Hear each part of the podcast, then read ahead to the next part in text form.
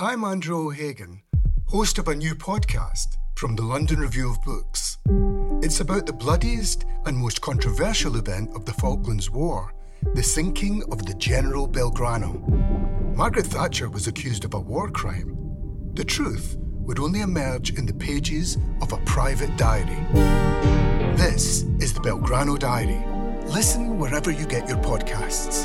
Twice, twice,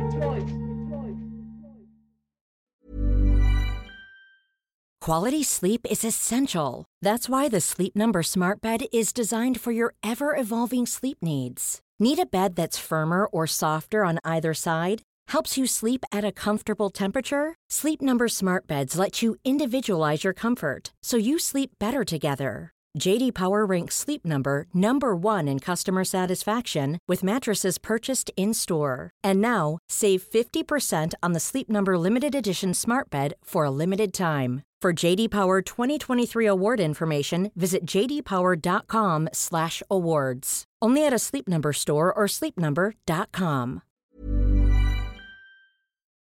Welcome to the London Review Bookshop podcast. To find out about our upcoming events, visit londonreviewbookshop.co.uk forward slash events. Hello, listeners. Since you can't come to the London Review Bookshop at the moment to enjoy our events, we're bringing them to you at home. While we're closed, our new podcast episodes will feature guests who you might, under better circumstances, have been listening to live in Bury Place, as well as previously unreleased gems from our archives.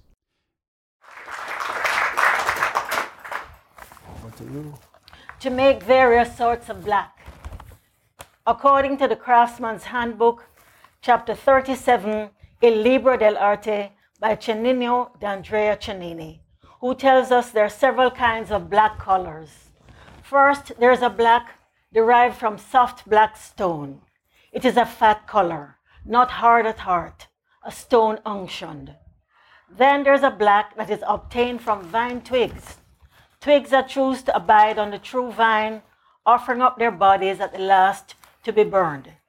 Then quenched and worked up, they can live again as twig of the vine black, not a fat, more of a lean color, favored alike by vine dressers and artists. There's also the black that is scraped from burnt shells, markers of Atlantic's graves, black of scorched earth, of torched stones of peach, twisted trees that bore strange fruit. And then there's a black that is a source of light from a lamp full of oil, such as any thoughtful guest waiting for bride and groom who cometh will have. A lamp you light and place underneath, not a bushel, but a good, clean, everyday dish that is fit for baking. Now bring the little flame of the lamp up to the under surface of an earthenware dish, see a distance of about two or three fingers away. And the smoke that emits from that small flame will struggle up to strike at clay and strike till it crowds and collects in a mess or a mass. Now wait, wait a while, please. Before you sweep this color, no sable velvet soot, off onto any old paper or consign it to shadows, outlines, or backgrounds. Observe, it does not need to be worked up nor ground. It is just perfect as it is. Refill the lamp, Cennini says, as many times as the flame burns low. Refill it. Good evening. It's very, very nice to be here. Thank you. Ladies and gentlemen, good evening. Um, I am delighted to be here in the company of one of the great poets of our time. We are we happen to be old friends. You're old, Linton, not me. I I was the courier. I was the courier who brought the manuscript of our second book, which was our first book published in London. Um, I am becoming my mother. I remember bringing that from Jamaica to New Beacon. Anyway, firstly, I would like to say congratulations on your award. And um, I'm going to begin with uh, you're going to have to bear with me because I'm coming from the hospital and they've been putting stuff in my eyes. Um, I'm going to begin with a kind of a banal question. Um, you're the first Jamaican and the first Caribbean woman to have been awarded the pre- prestigious Queen's Gold Medal for Poetry. How does it feel to make history?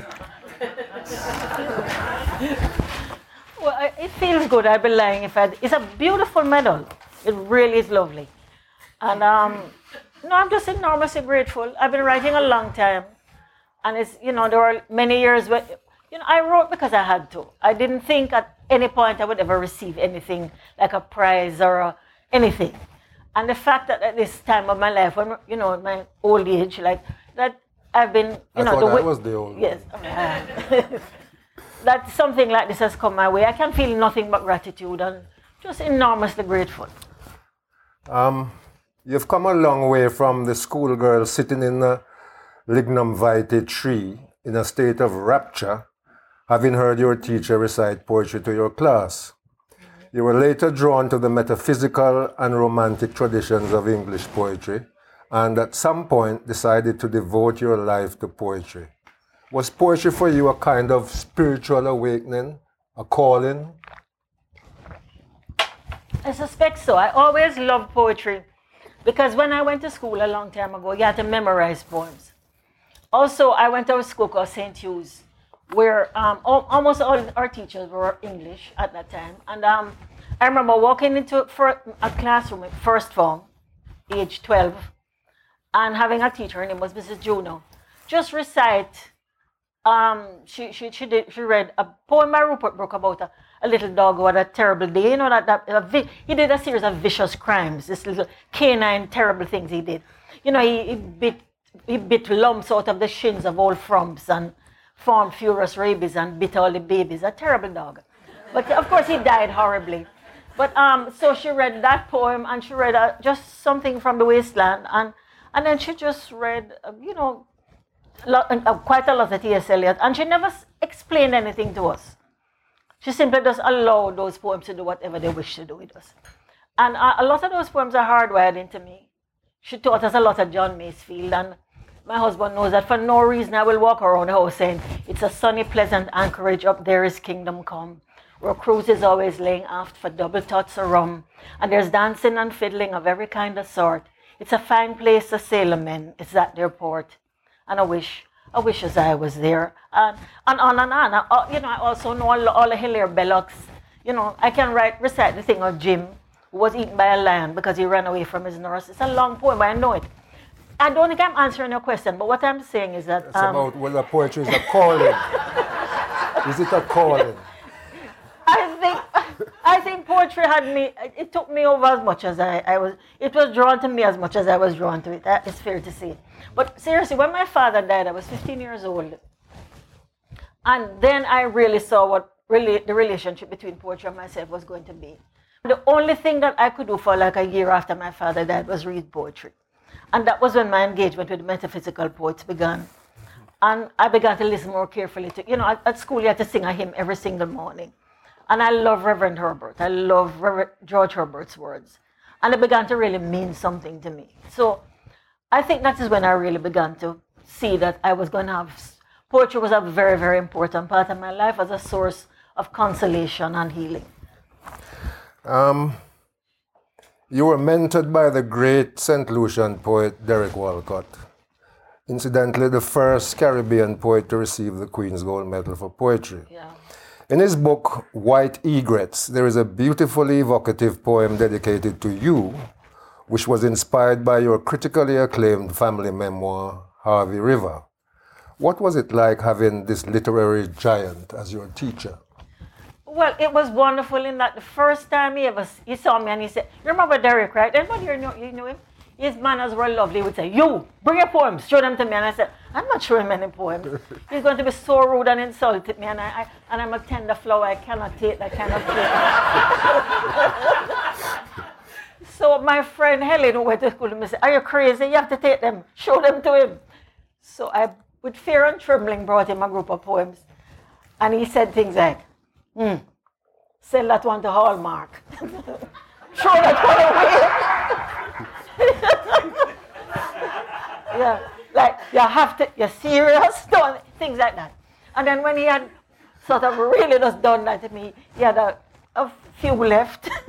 and he said, these, let's work with these. And um, And he gave me my first and maybe my really only creative writing lesson.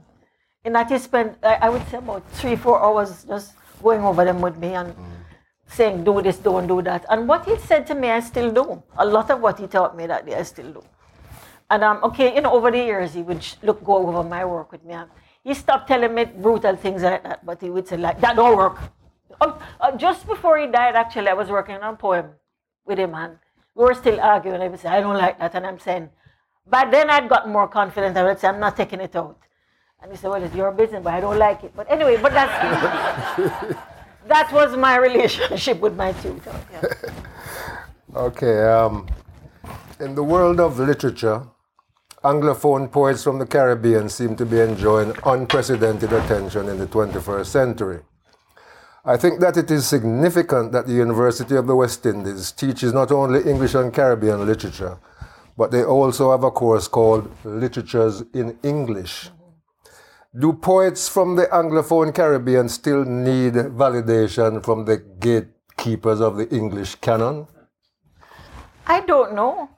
I, I think I think more and more poetry, good poetry is just good poetry, and um, I think a lot, you know, something like, and here I, I will commend you for all that sterling work that you did with Race Today, and especially the Black the Black Book Fair, because I think that opened up a whole vista that you know people just saw that there was all kinds of poetry being written all over the world, and sometimes in, even in translation it was engaging and brilliant.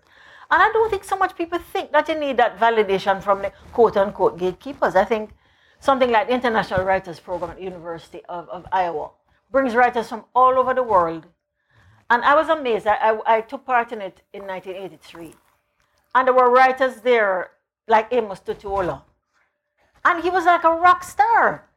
See, no, honestly, I've never seen a, a writer get that kind of treatment. Hundreds of people are just sort of cheering him just like a rock star. And so I don't know if I'm again I'm answering your question, but I think that view of you know there's a gate and there's some people keeping it and they can let you in or not it's not doesn't obtain so much anymore. Do you think so? No.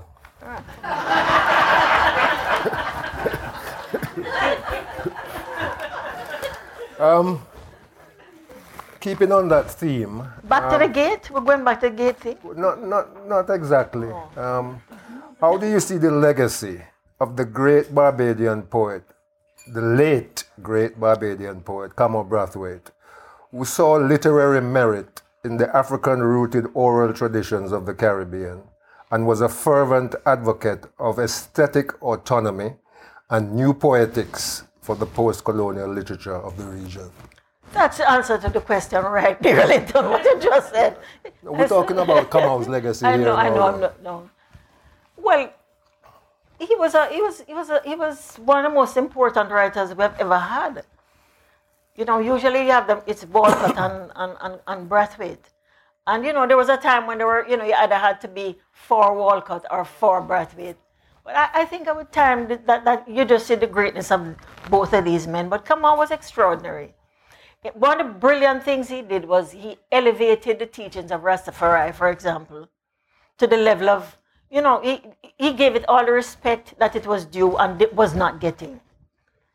So, you know, when he would do all these great readings accompanied by Rastafari drummers at the University of the West Indies, it was unprecedented. He brought the yard into the tower and left it, kept it in the tower and gave it validation. And for that alone, he's a very great man. You know, I was on a TV program back in 1986 with Derek Walcott, and they showed a, um, a clip of Kamau Brathwaite reading Negus. Yes. And, and Derek Walcott said, It, that the poem went, It, it, it is not, it is not, it is not enough, etc., etc. Derek Walcott said, It, it, it is not a very good poem. I'm not responsible for it. I told you what he told me that I should sell my work to Hallmark. He's like that. You know, um, you, you attribute medicinal power to poetry, Yes. and redemption seems to be a recurring theme in your work. Yes. Is poetry for you, among other things, a kind of spiritual balm to cope with the contradictions and ironies of everyday life? Yes, absolutely. Um, some things can only be, you know, I, I cannot, I, I have to turn to poetry to, to process a lot of what ha- is happening in the world. For example, um, okay, this is my Windrush poem. I know I, I, I should be. Let's hear it. I had to write this, and it, it's in sonnet form. It's called Poem, well, uh, Honor to the Windrush Generation. First responders to the call to rebuild England, bomb blasted, needing restoration. Ambitious, courageous bands of pilgrims who acquired the 75 pounds fare and sailed in tailored outfits with brown grips to be met with, Why leave sunshine for here? Still they spun straw into mortar and brick, washed corpses, nursed the sick, drove two tier buses, toiled underground, and jobbed in dark mills. They made Lovers Rock, cool Britannia hot, these remitters of strong pounds to bloodkin, gave up the best to God, country, and queen. May respect due, gratitude, high praise songs be accorded this heroic generation. That's the only thing I could do when I think about when you know, um, it's not the only thing I can do. But first of all, I, will just say here that it had to be a sonnet because that generation were taught in that kind of way. And I wanted it to have form, I wanted it to hold. This is my way of mourning what, what is some of the abuse that is the Windrush people are. And I wanted to put it down in this form. There was, I mean, so does that answer your question at all about BAM or so on? Also mm-hmm. because redemption. Really, it's, it's, a, it's an it's an act, hopefully an act of redemption. Yes. You're greatly admired by a younger generation of poets really? from the from the Caribbean. the award-winning Jamaican poet Kei Miller, for example, has acknowledged your influence. Are you familiar with his work, and what do you think of it? Well, is, is everybody's favorite poet. I mean, he's like your if I would say blue-eyed, but his, his eyes aren't blue. But um, what I'm saying is that no, he's a gifted poet. As is, there's some wonderful new young poets. My dear friend Jackie, Jackie, stand up. Listen, all the young poets in the audience, please stand up. All the poets in the audience, stand up. Would you stand up? No, yeah. Jackie. Jackie Bishop. Yeah, yeah. Are there other young poets? Who, who else in this audience is a young West Indian writer? No? Okay, just you, Jackie, all right? But, but they're marvelous poets, and yes, certainly Kei is a wonderful poet. Tanya Shirley? Yes, oh, I'm, t- I'm very optimistic and happy about the future of Caribbean poetry because all of these young poets, they're, they're, they're just wonderful. All right, then, uh, one last question uh, before we hear from you again. Um, you've, you're I think this year is the you'll soon be coming to end to the end of your tenure as poet laureate of Two Jamaica. Weeks. Two weeks. Yeah. okay. So what I'm what I want to ask you is how has it been? How was it, and what have you discovered about or learned about the state of poetry in Jamaica right now? Well, poet certainly when I was growing up, I didn't know anybody would say I'm a poet. Now every second person I meet is a poet. What maybe third, third or fourth, not second. But um, yeah, and the marvelous thing that that I was so I feel so honored because it allowed me that being a poet laureate allowed me to, to do some things I'd always wanted to do. I was very conscious that at about age nine or so, I began to really think of, you know, poetry really began to mean something to me. And I figured that maybe if I just interacted with people of people of that age. It, and it's been, I started a, a, program called to All Flowers Are Roses, where I got, worked with some young inner city, first just with young women, except there was one little boy who wouldn't leave, so we had to just include him. uh, where we taught them basic self-defense, because some of these girls live, you know, it's really very diff- complicated and difficult lives they live. But we just had Cherry Natural, who's a dub poet, she taught them basic um, self-defense moves. And then we read poems all with them, and then they wrote their poems, and some of them were just marvelous. And we did this prog- program several times, and we did one at SOS Children's Village. and you just know that there's to be a you know gift. Some of them are so gifted. They're they're gifted poets who just are poets, and that's their gift. There's one little boy at SOS Children's Village. He the only I think he has one grandparent, but he knows no he has no mother, no father, nobody. And he's a genius. He's just a he's just a marvelous poet. I asked him to memorize a, a Langston Hughes poem and recite it, and he had everybody in tears. He's like ten.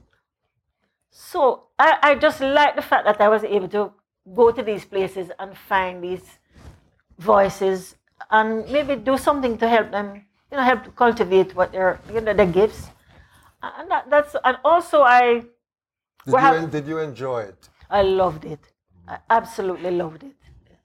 And I, I did. I just went, I went to a lot of schools and also I supported festivals. I supported, you know, fest, not apart from the big festivals. There are people trying smaller festivals throughout the island.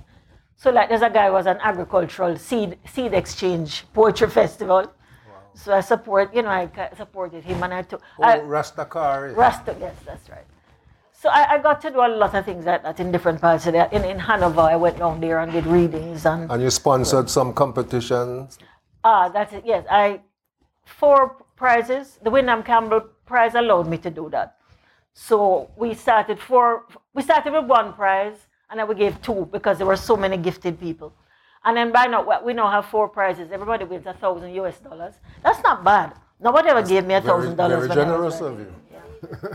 so I took some of my prize money and I started these prizes, and we get hundreds of entries now, and we're putting out an anthology two weeks in two weeks. All the winners and you know the runners up on the from from these these competitions. One last question. Are you contributing to the forthcoming Louise Bennett Centenary Anthology? I don't. I didn't know about it, so probably not. that would be a travesty. Anyway, let's hear some more from you. The poem that really started. What, what can I say? The poem that is the title poem of that collection you brought to New oh. Beacon for me. It's called I'm Becoming My Mother. Let's have that then. My good friend Judith Chernaik is here, and she had that poem up on the underground for many years. And it's, it's a little poem. Um, it says, I'm becoming my mother. My mother raises rare blooms and she waters them with tea. Her birth waters sang like rivers. My mother is now me. My mother had a linen dress which was the color of the sky, and she stored lace and damask tablecloths to pull shame out of her eye. And I'm becoming my mother, who was a Jamaican woman, her fingers smelling always of onions. These are two short poems called Bam Chichilala, London, 1969. First time I came to London, 1969. Calm as a Coromantine warrior, bearing his chest to the branding iron. This man was standing outside a corner lands in January wearing a thin floral shirt. One hell of a bitch cold tore at the hibiscus over his heart. So he unbuttoned button after button until almost bare chested he stood, calm as a Coromantine warrior, giving it up dry eyed to the white hot branding iron. In Jamaica, she was teacher. Here, she is charwoman at night in the West End. She eats a cold midnight meal carried from home and is careful to expunge her spice trail with Dettol. She sings Jerusalem to herself and recites the romantic poets as she mops hallways and scours toilets, dreaming the while of a retirement mansion in Mandeville she is building brick on brick. Just next door, okay, I, I no, I won't read that poem. Okay, I, I, I'll read it. Yard, um, dance card. What's that? There's a poem named dance, dance card. I, I try and find it. Okay. I, just read this, but this poem is called La Casa dos Dorados. Um, Ted and I went to Spain and we were walking by the store in the Alfama district, was it? We, we saw in our window a little statue of a black woman. Just the, uh, it was really, you know, except she had no clothes on. But somebody had thought ahead and painted her underwear onto her. So, but so.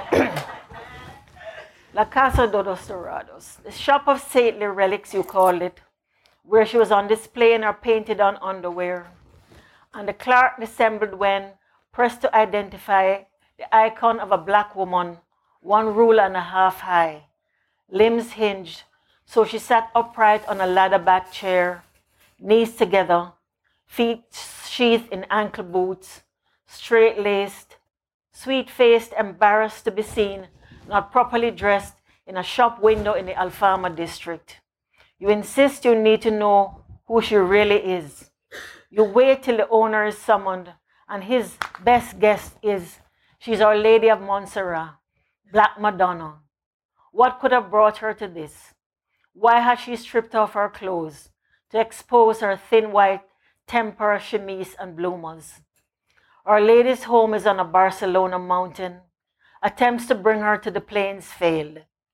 Believers make pilgrimage to her shrine of miracles, but she's come down to us this day, and you're in the valley of the shadow, the dark. The lady has come to accompany through this place on the path where consolations withdraw.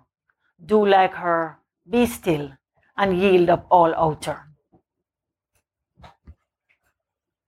Dance card is in um. I, I cannot find. It's in, which section? Um, I just I read this poem called Ode to the Watchman. As we exit from the old city before day, we sight the night watchman at his post. Evidence of his vigilance against nocturnal furies red in his eyeballs, but he did not bow. No, not him. It is right to thank him. All praise to you, O beneficent watchman for keeping guard over us while we slept. Blessed be your eyelids, which did not blink even once, in solidarity with those lowered shutters, window blinds, and jalousies. You remained awake, ever alert, armed, with only your nightstick, rod, and staff.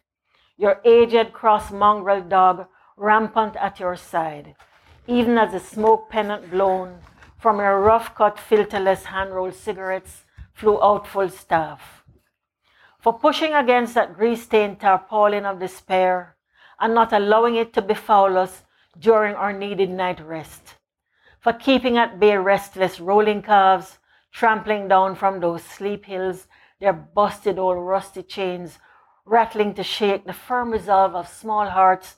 Thanks, Watchy, for keeping them from breaking and entering our little children's dreams. And now, kind watchman, you go home to rest you who did not seize and beat the beloved as she roamed the streets, composing the Song of Solomon. Go home, good watchman. The last hot rush of caffeine pins that pricked your blood awake has been rained from your thermos flask. Your bread back of night lunch cast upon the keep wake fire in your belly. Cease that anti lullaby you keen to maintain wake, for the sun is here to take your place.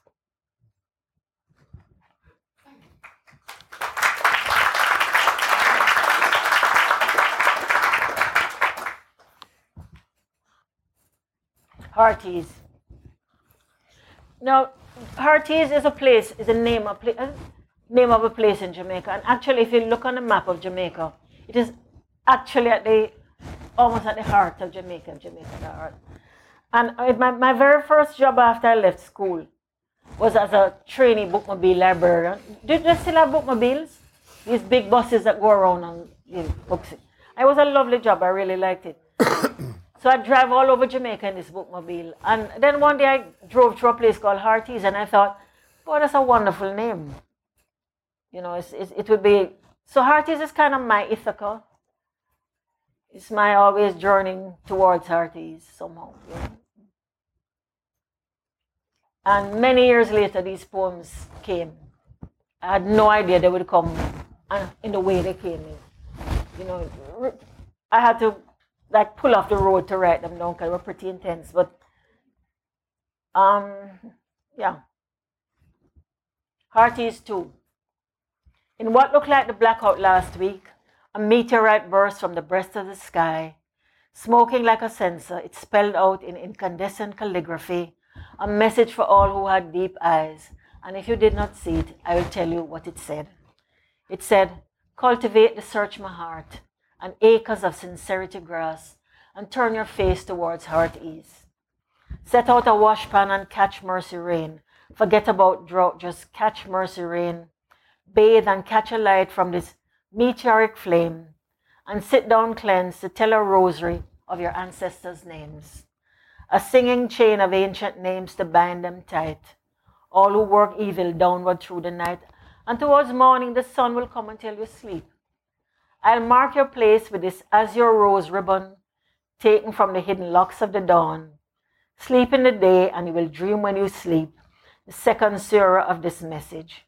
So who hear and do that, and sleep in the darkened day, and dream as they sleep, or the hand that draw the veil, for it was not a blackout, the one who fling the meteor was in a celestial vexation, saying, Imagine, look where I put you so in this most favored place, and look how you take it and let's count it. Look how you root up my rarest blooms. Look how you take my flower bed and turn tombs. Look how your eye red from looking over next one yard and envying everything him have. Like a concrete, like a concrete stress cast iron lawn, and a man-made robot made by man to replace man. I have many names and one is merciful. So in that name I've decided that the veil I draw will be lifted when you look to your condition of your part of this yard, when you stop drawing blood across the promised line in the young people's palms, or when the scribes cleanse their hands and rise to write new psalms, and when you sight a way out of the entire human race, is you of all people I choose to dwell in this place.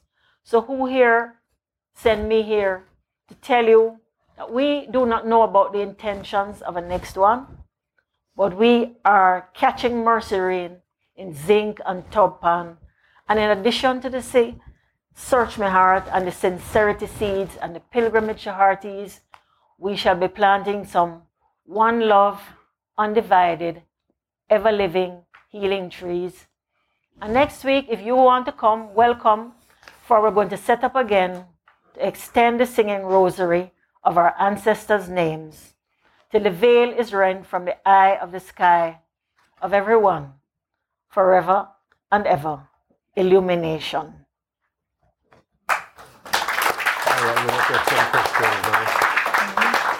Yeah? That Heartease, your book Heartease, um, I don't know if I've told you this before, but that was my my favorite Lorna Goodison collection. And I was what I loved about it was the luminosity that um, ran throughout throughout the book. I think we're going to go to the audience now for some questions. Okay. Quality sleep is essential. That's why the Sleep Number Smart Bed is designed for your ever evolving sleep needs. Need a bed that's firmer or softer on either side? Helps you sleep at a comfortable temperature? Sleep Number Smart Beds let you individualize your comfort so you sleep better together. JD Power ranks Sleep Number number 1 in customer satisfaction with mattresses purchased in-store. And now, save 50% on the Sleep Number limited edition Smart Bed for a limited time. For JD Power 2023 award information, visit jdpower.com/awards. Only at a Sleep Number store or sleepnumber.com. A lot can happen in 3 years. Like a chatbot may be your new best friend. But what won't change? Needing health insurance. United Healthcare tri-term medical plans underwritten by Golden Rule Insurance Company offer flexible, budget-friendly coverage that lasts nearly 3 years in some states. Learn more at uh1.com. Yes. Please. Um, so, um, uh, my question for you, Lorna, it's kind of a two-part question. Um, and by the way, before I ask my question, I'll just say, whenever you interview um, uh, writers from the Caribbean on this Derek Walcott, um, Kamau Brathwaite thing, Kamau Brathwaite is always the huge influence that people talk about over and over and over again. Yeah. Um, but for, for insofar as, and thank you, Lorna, for doing some of the major hits um, here tonight. Heartease, I am becoming my mother, and um, the Great Stones got to move. I, I wish you would talk through how you came to write The Great Stones Got to Move. Um, that's the first part of my question. And the second part has to do with um, St. Hugh's and your time at St. Hugh's. Now, St. Hugh's is actually um, quite interesting to me because most of the women writers in Jamaica come out of St. Hugh's. yes. and um, I'm I, am trying to, to to figure out why this is. So if it's a Jean D'Costa, if it's a Sharon Leach, if it's uh, Christine Craig, I mean, I we were making a list one time, and it was St. Hugh's, and and and it's across generations, and I I, I we couldn't quite figure out what was going on at St. Hugh's. So that's. Well, I think we had excellent teachers. We were very, I think, you know, I was thinking about this the other day. It does, maybe sometimes you, you intend one thing and something different happens. Because for some reason, I think maybe because St. Hugh's was established by the, the Anglican Church. And um, we, St. Hugh's was started by a woman who went to Oxford. She was an Oxford graduate, and she set up the whole model for St. Hugh's. I think she had been she had read English at St. Hugh's at, at Oxford. So she just called the place St. Hugh's. And we, the, the, the school is, the patron, you know, it was St. Hugh of Lincoln, was a very eccentric and strange man. He walked around with a swan, as if, you know, like you have a dog, you had a swan. And um, our, where our school um, crest has a swan on it. Yeah, and we wore Lincoln green uniforms. It was, it was, it, it's a stuff of poetry. I mean, really, you know, if a metaphor means carry over, that was what happened say all this, this, this whole Lincoln, St. Hugh of Lincoln was established in Jamaica at my school. And so we, we just had this, this, this business that you came from. You didn't really come from a local place in a way. The influences were immediately St. Hugh of Lincoln, Guy with the Swan. We I could sing the school song for you, but it would take up time. But um, seriously, but it was all this imagination. We were really very much from you stepped in there You were entering a world of some great imagination. And we had all these ex- extraordinary teachers. And I had two particular amazing English teachers. One was called Miss Priestman. And I learned things from her, which I, Uh, to this day I marvel at. Very quickly, Miss Priestman came back to, to, the, to, to, to England. I, I'm not sure which part of England she was from, for one summer holiday. And she came back and she told us this that she had been to a big dinner for either Oxfam or UNICEF, a big fundraiser. And they came and sat down, everybody was already dressed up, and they were served a bowl of soup and a piece of bread. And they thought, oh, interesting appetizer. And then they were told that's a meal. And then they were told that most people in the world have no more than that to eat for a whole day. And she told us this, and I've never forgotten it. So we had these extraordinary people who were uh, encouraging us to think in these really very, oh, you know, at 12, you, this is a, a life lesson you're learning.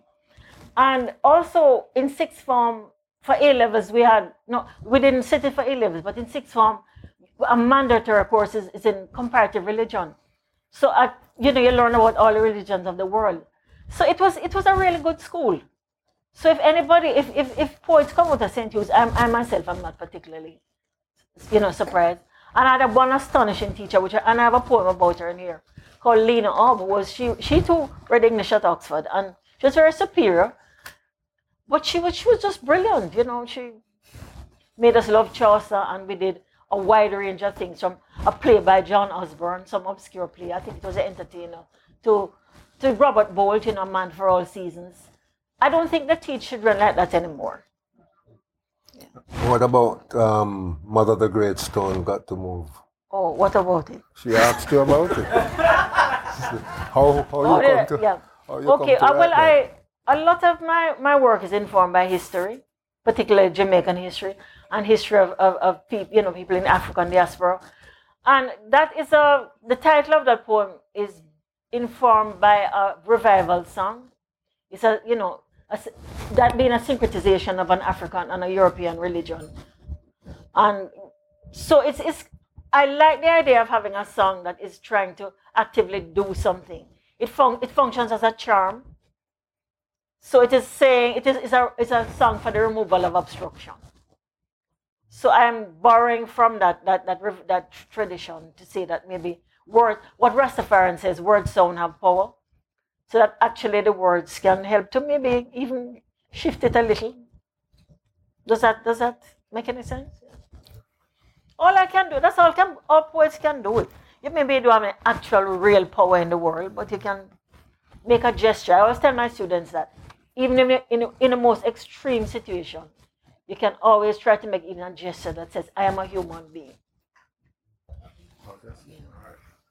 Yeah, go ahead. Thank you very much. um, I'm interested as having been born in Jamaica and um, grown up in, I'd say, halcyon country, uh, because it's such a marvelous place to grow up.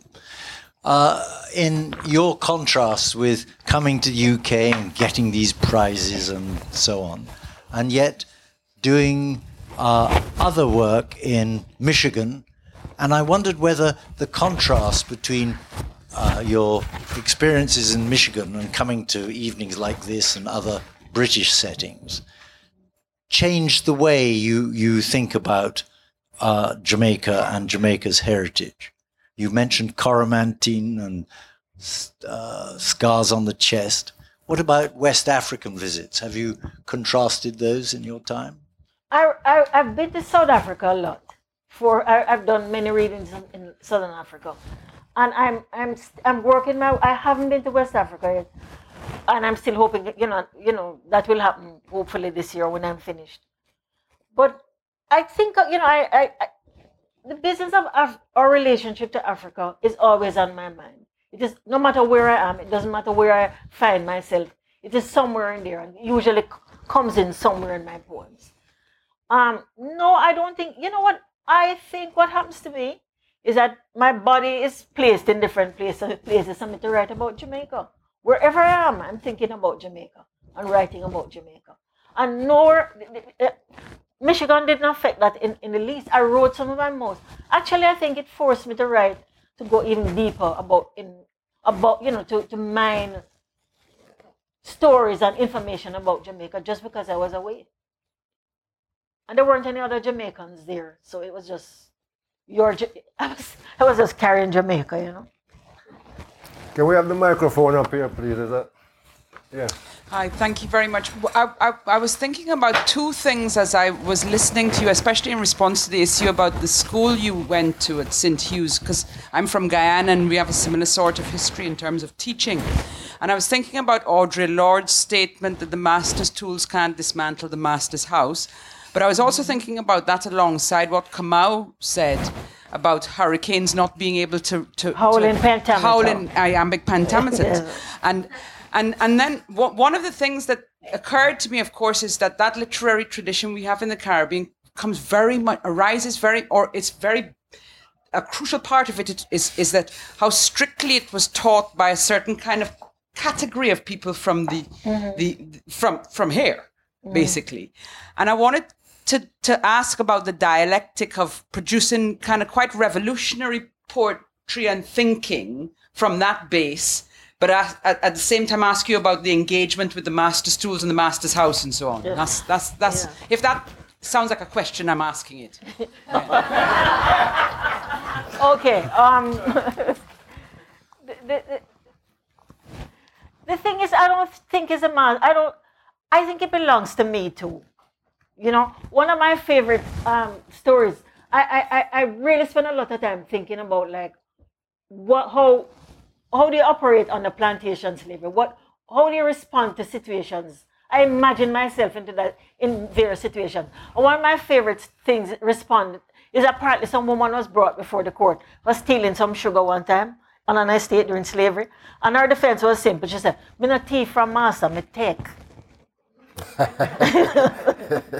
so if you're asking me that, I, I don't think it's master's tool. I, I take that, you know, I, I have every right to it, you know. I work for it. I love my ancestors, you know, so I don't see it that way at all. And um, and the blessing of it too is that because some of it is offensive, it you you push back against it, And in the pushback, you create something new, you know. I, I, I know that my work is very much informed by Rastafari. When I was growing up, it was a time when Rastafari was in their Old Testament prophet phase. And on the streets of Kingston, you would have these fierce bearded men calling down destruction on Babylon.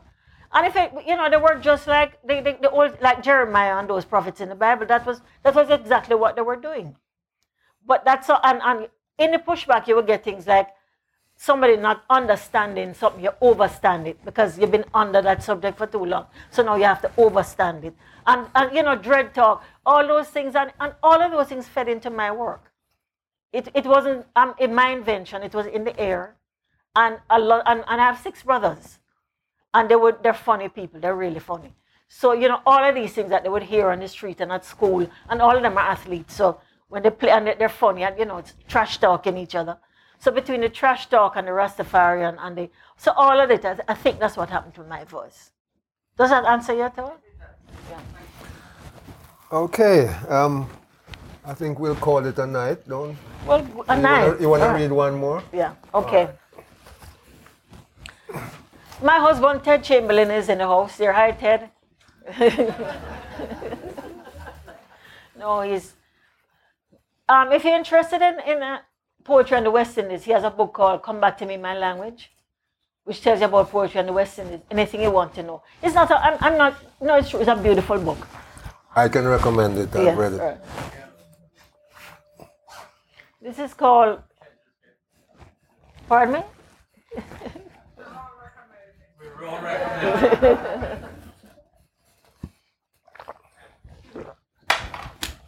this is on Mother's Day.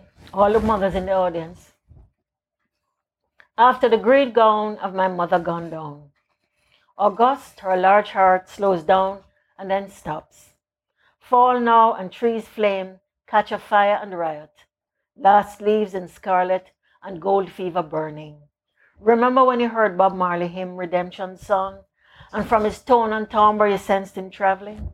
Yet sent the band home and was just keeping himself company. Cooling star, sad rude boy fretting on a cowboy box guitar, in a studio with stray echo and wailing sound, lost singing scatting through the door of no return. When the green goes, beloved, the secret is opened, the breath falls still, and the life covenant is broken. Dress my mother's body in a deep green gown, catch a fire and let fall and flame time come, after the green gown of my mother gone down. We laid her down full of days, chant Griot from the book of life, and summon her kin from the long lived line of David and Margaret. And the blue mountains will open to her to seal her corporeal self in. From that ancient vault which is their lapis lazuli heart, the headwaters of all our rivers spring. Headwaters wash away the embalmer's myrrh resin, the dredging of white powder, caking her cold limbs, and return her ripe body clean to fallow the earth. For her eyes to become brown agate stones, from her forehead may they dawn bright mornings.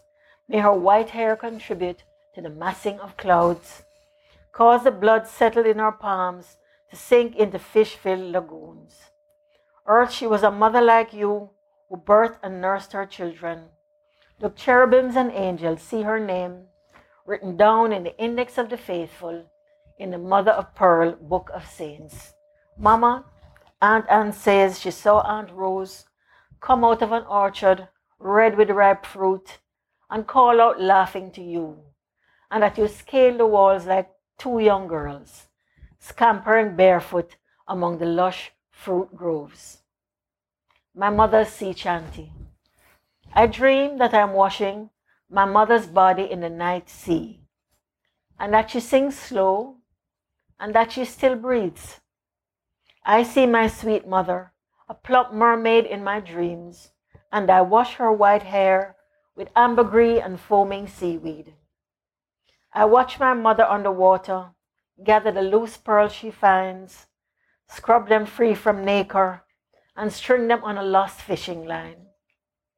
I hear my dark mother speaking sea speak with pilot fish, showing them how to direct barks to bear away our grief.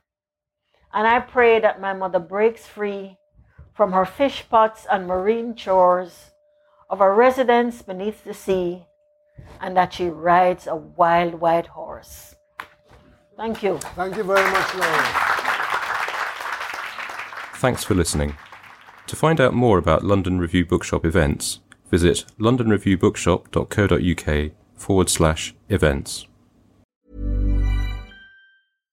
Hi, I'm Daniel, founder of Pretty Litter. Cats and cat owners deserve better than any old fashioned litter. That's why I teamed up with scientists and veterinarians to create Pretty Litter. Its innovative crystal formula has superior odor control and weighs up to 80% less than clay litter. Pretty Litter even monitors health by changing colors to help detect early signs of potential illness. It's the world's smartest kitty litter. Go to prettylitter.com and use code ACAST for 20% off your first order and a free cat toy. Terms and conditions apply. See site for details.